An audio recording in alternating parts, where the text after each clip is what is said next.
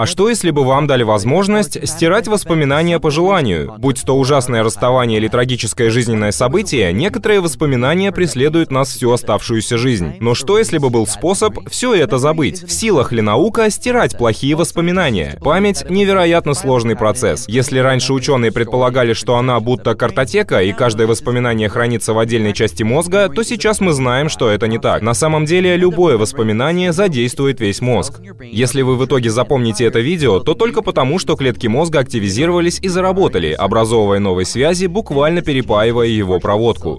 В этих изменениях частично задействованы белки головного мозга. А если бы их не было, тогда не было бы и воспоминаний. Серьезно, ученые доказали это, давая животным препараты, прекращающие формирование этих белков.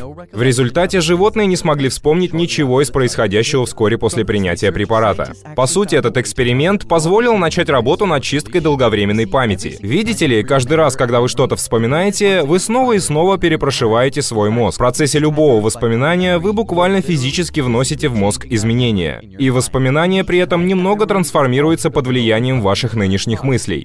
Вспоминание — это акт творения и воображения, то есть чем больше мы думаем о былом, тем менее точны наши воспоминания. И ученые смогли замерить эти изменения. После 11 сентября опрос сотен людей зафиксировал их воспоминания об ужасном дне. Годом позже 37% упоминаемых деталей стали другими. К 2004 году изменились или совсем пропали почти 50% деталей. А раз воспоминания трансформируются постоянно, то с помощью препарата ингибитора белка, введенного точно в момент воспоминания, вы вполне можете его стереть. В качестве эксперимента ученые давали лабораторным крысам звуковой сигнал с последующим ударом тока. После некоторых повторов крысы быстро усвоили связь между звуком и током.